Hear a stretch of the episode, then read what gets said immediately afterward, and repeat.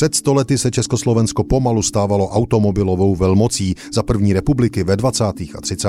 letech se to týkalo především počtu vyráběných typů a modelů u nás. V absolutním počtu vyrobených automobilů už to tak horké nebylo. Přesto provoz na silnicích sílil. Podle údajů Združení automobilového průmyslu jezdilo v roce 1920 po československých silnicích na 3400 vozů. O pět let později pak už 12 850 osobních automobilů. Rok 1923 musel být tedy někde mezi těmito čísly, řekněme nějakých 7 až 8 tisíc. Sílící provoz ale stále častěji přinášel i nejrůznější nepříjemnosti, které měly na svědomí neukáznění řidiči. Hned o třech nepříjemnostech třeba informují lidové noviny z 31. července 1923.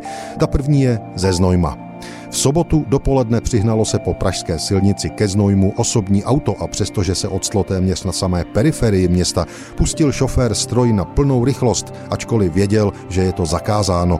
Když policie dala znamení k zastavení jízdy, vysmáli se jí cestující a jeli s větrem o závod dále. Stráž však, dostihnuši pomocí kola ještě včas nejbližší telefon, nařídila stíhání auta a bylo proto pro cestující nemalým překvapením, když před nádražím ve Znojmě byli dopadeni a předvedeni k úřednímu výslechu na policejní komisariát. Zde bylo zjištěno, že policejní výstrahy nedbal šofér továrníka Adolfa Beka z Velkého Meziříčí. Na oba bylo učiněno trestní oznámení.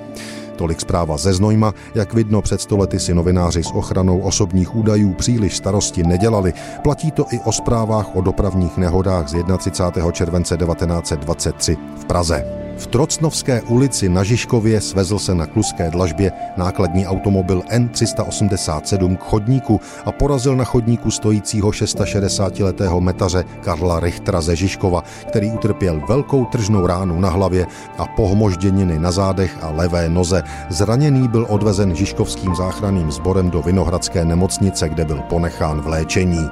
No a na závěr ještě jedna pražská dopravní nehoda 100 let stará, hodně neobvyklá. Ráno vrazil před výstavištěm v Holešovicích motorový vůz trati číslo 3 do povozu kočího Josefa Pala z obecního dvora Holešovického. Při srážce spadl kočí na dlažbu, utrpěl však pouze lehčí zranění, takže byl po ošetření policejním lékařem ponechán v domácí péči.